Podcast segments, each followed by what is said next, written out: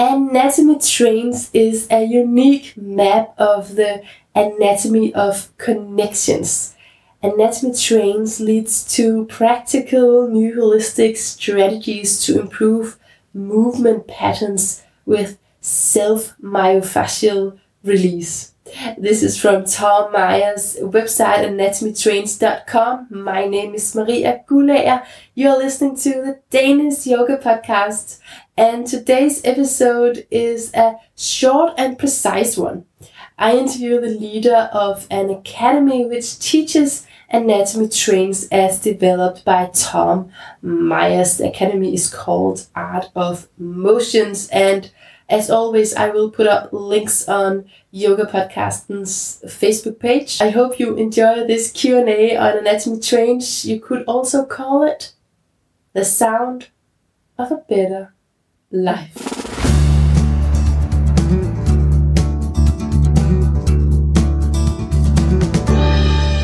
Welcome to a special episode of Yoga Podcasting. This is going to be a short precise and informative episode. My guest today is an anatomy expert, a body reader.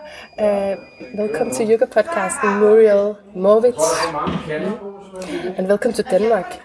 Thank is you. your first time here? Yes, it is. Yeah. Yeah. Hope you'll be coming back. I hope so too. I really enjoy the country and the people. Can you present yourself maybe? Like, I'm just calling you an anatomy expert. I know you used to be a dancer. Yep. Yeah. And, and that's kind of your entry to anatomy, is it? It's very nice and humbling that you call me anatomy expert. I'm sure there's way more equipped people out there with even more anatomy skills, but um, through my training, I've have become more interested in anatomy. And as a dancer, not having understood a lot of it and suffered from many injuries and becoming a contemporary Pilates instructor helped me to understand why I had certain injuries. And then I was introduced through my um, teacher and the founder of Art of Motion, Karin Gurtner. I came to Tom Myers' work that wrote Anatomy Trains. And um, from that, Karin developed Anatomy Trains in Motion. So I started to understand the interconnections of anatomy and that's what really started to get me even more interested because I could see certain things that I wasn't able to fully change in an interconnected system or why something addressing only the one point that hurt didn't work because its actual point of this ease was further up in that line or further down. So, so you've lived your whole life in your body. Can you say that because you you used to dance, and then this, uh, like this layer, has made it a lot more um, like deeper to you. Yeah, it's made it more tangible that I could understand it. So certain things I did out of instinct and intuition, yeah. but I couldn't back it up or even though it felt good, it didn't I couldn't logically explain it. And certain things never changed to the degree I wanted to because I didn't have the understanding of interconnected anatomy. And so that definitely created a big change in your life in general. in my life, in Yeah. the way I teach, the successes that I have in my teaching, um, as in the way of how I can help people, as the pathway has become faster and even more enjoyable because I can see the success in them and they feel successful. So it's very rewarding. Yeah. Okay, and you've agreed to uh, a little uh, Q and A. I'm just gonna ask you some random uh, anatomy questions, and you'll uh, you'll see where it takes us. Okay. Sure. So, um, of course, I'm very curious about um, yoga cues. Um, I know there's been some critique of certain yoga cues, like draw the navel towards the spine, Yeah. and also tugging the tail has been uh, discussed. Um, so, so what, what are the common uh, disagreements when you know a lot about anatomy and what we as yoga teachers tend to say? Yeah. Just to let you all know, I am not a yoga teacher, so don't take any offense. Um, but um, this is really just um, anatomically and intentionally what we want to achieve. So our cues, wherever we speak, will initiate something. And the more clearly we understand anatomy, the hopefully more clearly the cues come across and where they initiate from. Yeah. So if we cue and we want to engage transverse abdominis, part of the center, um, so with pelvic floor, transverse abdominis should, should engage. And if we want our center to engage and we say draw the navel back or the belly button back, there's a lot of organ content, the bladder, the um, and even more that um, will be pushing down onto the pelvic floor to a certain degree. So depending on the anatomy of a person, the, pel- the navel can be quite high up. So it's more the sense of lifting the pelvic floor upwards and inwards and maybe drawing the very lowest portion of your belly between your hip bones and your pubic bone. You want the abdominal wall to come closer towards the spine. Or like you put on a tight pair of jeans, but you really draw away that lowest portion of your belly towards the spine Yeah, to yeah. engage transverse abdominis more. So that's what you've tried to say with navel to spine, like when someone's been teaching you. That's what you want to happen, actually. That's the Yes. action you want happen. Yeah, exactly. So instead of saying the navel to the spine, which in that sense anatomically is too high up, and Mm. Yeah. part of your organ pyramid will push down and put pressure onto your pelvic floor. But at the same time, you're telling them they want you want to, to pull the pelvic floor up. So it's like a paradox Yeah, yeah. to a degree. Do, do you have other mistakes like that that you are aware of and that you would be I think it's not a. It's you know. I'm sure the teachers have the right intention. It's Yeah. more the more you understand, the more you probably want to change certain cues because it doesn't make sense anatomically. And, and like you say, when you are a student and, and then you listen carefully and then you, you do it and then and then it, it makes sense or it doesn't. So it's it is very important the, the small details in, of what you're saying. Yeah. I think a common cue is draw your shoulder blades down and back. Yeah. And ideally, your shoulder blades are resting and are supported by the rib cage. So if you draw your shoulder blades back, potentially you're going to flare your ribs. And maybe you don't flare your ribs and change your rib cage. Some people will, and some people won't. Yeah. Mm. So depending on how you're taught and all the things you're aware of, maybe you're going to try through force to keep your rib cage in neutral, but you something in the front will have to engage to balance out the force that you're creating by drawing your shoulder blades back and down. So the shoulder blades should dynamically be stabilized, but not forced down uh-huh. and not forced together. Because if you pull them together, your head almost for sure will jut a little bit forward. Yeah. And you will put your neck muscles in the back and other muscles under strain.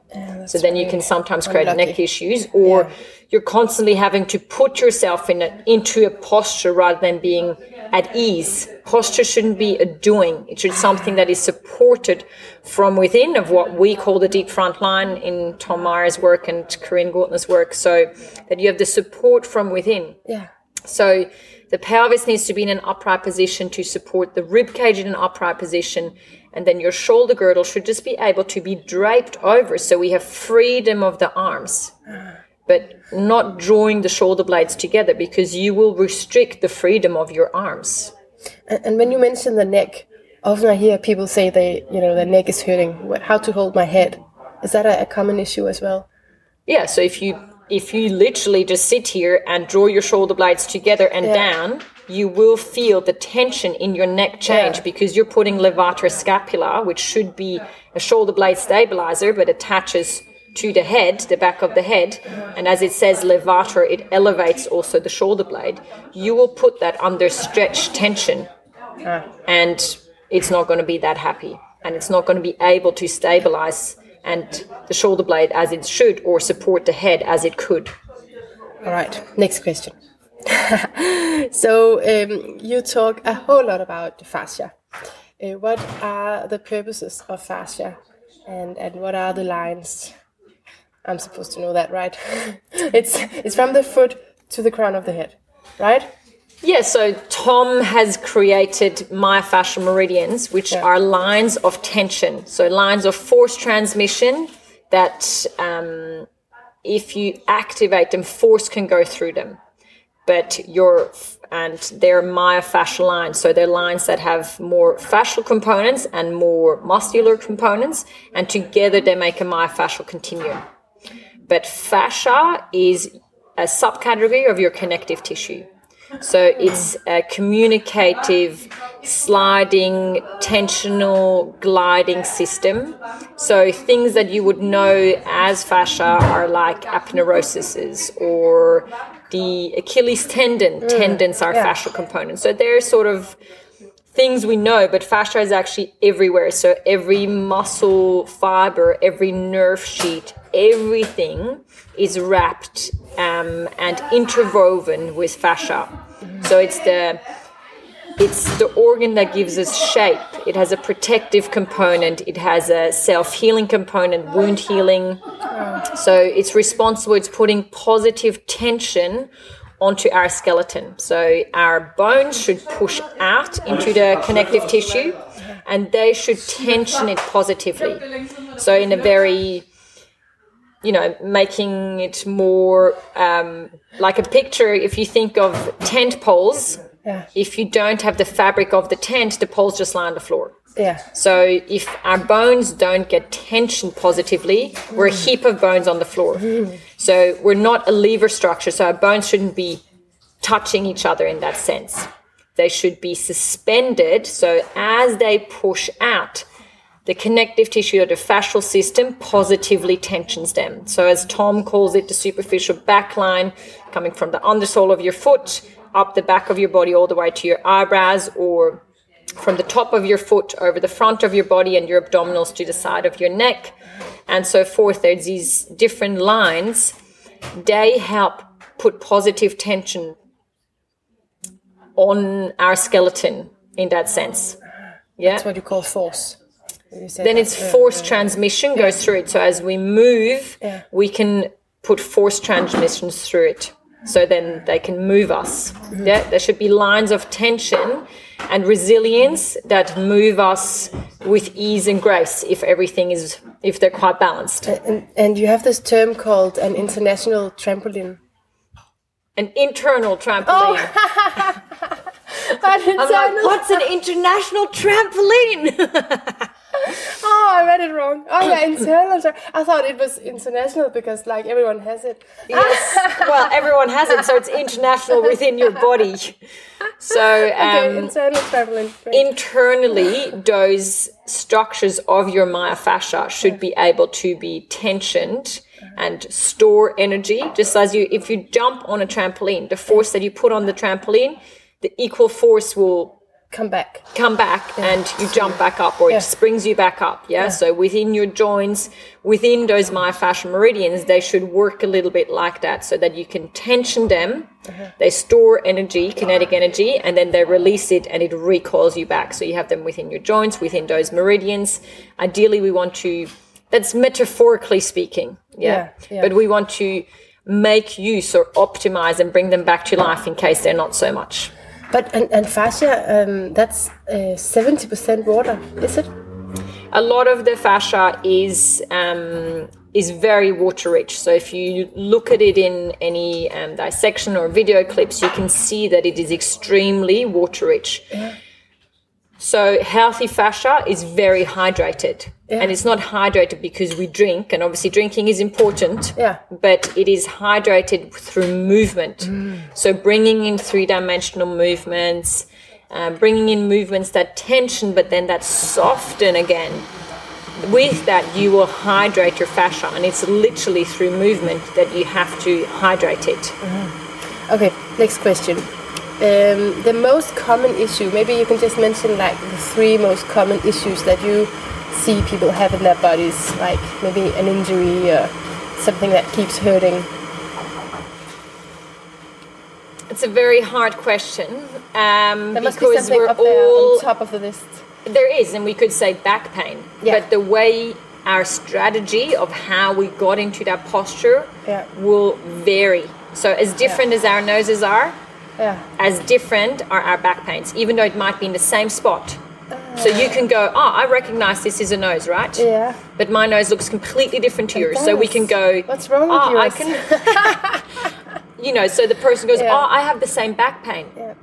but the area where the back pain is is potentially the same or it feels the same but the way that person got there, the way their bones aligned, the way their soft tissue rearranged, will be individual to A of different people. A lot of people feel lower back pain, right? In, in the lower back. Yeah, but some could be because of compression. So the way that their pelvis and the rib cage is in relationship to their in each other. Others have back pain because they're constantly slouching. They still have back pain in similar areas, but because mm. one is compressive and one is always too much under tension and mm. it's been in that sense overstretched. So do you know what I mean? It's not an easy question to No, just answer, and it's absolutely not black and white. I do think that a lot of injuries that we have are in the fascia, more so. And you will, any manual therapist or surgeon or so you talk to, it'll be more fascially than muscularly. So the muscles are the tensioners, they tension the fascia, but the fascia is the force where the force will travel through. So you can train muscles a lot faster than fascia. So fascia for it to really change is its predisposition and its architecture because it's an architecture that is constantly re-changing. It's pushing and pulling and And that's one of your great points, right? That we can change yes, our yeah. bodies. So anything fascia is highly plastic. It's Yeah. highly adaptable. Muscles cannot match the adaptability of fascia. That's really one of the qualities of fascia, one of the amazing qualities that we so greatly can um, enhance or make use out of again. So anything that goes one way can most likely go the other way again. Sometimes it went one way over a long period of time, and we live in a society where we want a quick fix. Yeah. So then we want to go, well, okay, you explained that, you told me that, I want it changed in three months. But fascia architecture to fully change, short term effects you should feel very fast. But long term and for that whole architecture to change will take anything between six to 12 months. But that's that's pretty quick as well. That's okay. Like if you can say within one year my body was changed, that Yeah. will change. That's fine. Okay. Um, but but I've heard you say that fascia can change uh, from the way that you think. If you think differently, then your fascia can change. You Yeah, so like the fascia around your brain will change with the thoughts that you have. So I'm not an expert in in that, but obviously you also feel it in your body. Yeah. So if, if you feel very um if you have more freedom of movement, if you have less pain, you very often have happier thoughts Ah, okay, you know okay. like if you Yeah. live and, and, and i'm just coming from a movement perspective you can literally come from a thought perspective yeah, Yeah, so yeah. obviously if you meditate or if your outlook on life is very positive or you give yourselves affirmations and you integrate them in your life Mm-hmm. it will have an effect on your body yeah. your body will feel so you can just address it from one way or the other Uh-huh. yeah but your thoughts do have an effect and do change the fascia around the brain as well so you can either address it more through movement you can either address it more through your mental approach happy thoughts meditation or whatever that modality is that you tap into Is this why the anatomy of uh, men and women are different? And and is it? or is it just you mean their thoughts or Mm, like the, anatomy? Yeah. Is it because of their that their thoughts are different? Because I know we think differently. Like yeah I, th- are. I think our brain is wired a little bit Yeah. differently you Yeah. know like evolution as i've mentioned the course is super slow they were hunters they were they needed to think like that to keep us alive we were gatherers and we looked after the children yeah. so naturally we do think differently And so does our body look and, and it can. It has to be. different They don't things. have to bear children. So, for Yeah. the purpose of evolution and being on this planet, one of us has to have babies. Yeah. And, you know, we obviously need each other, but Yeah. evolution is very slow. So, as simplistic as it seems, but we were, they were hunters and we were the gatherers. So, even though we have evolved and we want, you know, um, emancipated men, at the same time, we still want a hero that can save us in shining armor. So Yes, maybe the women have to think about it as well. What do they want? These poor men must be very confused. and so is the anatomy or what? The, it's kind of re- reflected like that. It's reflected I don't think you can. Um, our like you can look at anatomy as what we're designed to do functionally, as in bearing children, not bearing children, outrunning the tiger that they're chasing or whatever. Um, and we obviously have different hormones, but um, otherwise it doesn't mean that their fascia because of that is so completely different. So again it's just their outlook on life their thoughts our thoughts that will have an effect on our individual shaping of our fascia. Okay. I just have a 30 second last question because I know that you do this thing at airports in 30 seconds and you will uh, read a person's body. You'll go, okay, the, the three positive aspects of this body. Can you do that to me? yeah so um, Maybe you need to coming explain from what a, it is. yeah so coming from a dance background coming from any movement background and manual therapy background we're very often taught to reduce a person to all the things that are not going well for them Uh-huh. so the shoulder is out the pelvis is out and so forth Mm-hmm. so it's seeing the potential all of us come or all of our clients come to us and there is potential Yes. within them Yeah. so we have these amazing bodies that have gone through all sorts of things and we all come with a certain amount of potential. Yeah. So retraining that rather than reducing people, even though we mean it in the best possible way, but mm-hmm. reducing to what is not going well for them to straight away see three positives. Yeah. So back in the day, I used to sit at an airport and go, "Ooh, did you see that person's knees? oh, that head's really out." So I've changed it, and I look and look for people's positives. With that, I have changed the fascia around my brain because I see people's positives. Even though I had a great intention before, my intention was still to help, mm. but I always reduced them to what wasn't working for them And that has with it, huge it has consequences, a right? It has a thought effect, Yeah. obviously, and with it, I most likely would have changed my fascia around the brain by looking at the positives. But also, it makes me feel better if people see positives in me. Yeah. So it makes our clients feel better about themselves, and they will be a lot more successful. They are actually more helped, right? Rather Yeah. than getting a diagnosis and Yeah. thinking. And that doesn't mean that afterwards we don't also say where it can be optimized, but it's about optimizing, Mm-hmm. not fixing someone. and that part we don't have time for. So we only have time for the, the three positive things uh, in my body. can you say that? Can you can you see me? Can you see three positive things? In your body, Yeah. Do it to um, you have grounded feet, you have very broad shoulders on a supportive rib cage, and you have natural, you have elongation, you have spark in your body. And it's back. That's great. That's great. I'm so happy. okay, Marielle, thank you so much. You're more than um, welcome. I'm looking forward to you coming back to Denmark again. Fantastic. Thanks for having me.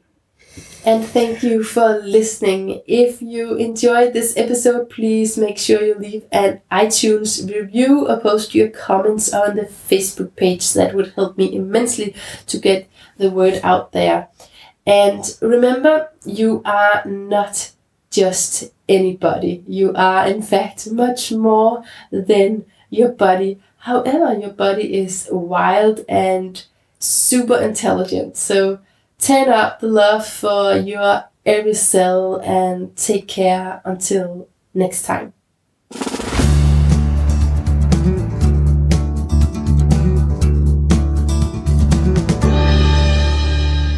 Fastest episode ever, I think. Usually Sometimes it's- it has to be short and sweet. Yes, and precise. What is it you say? Accurate and de- what is it? you Got to be specific to be terrific. You gotta be specific to be terrific, man. That's it.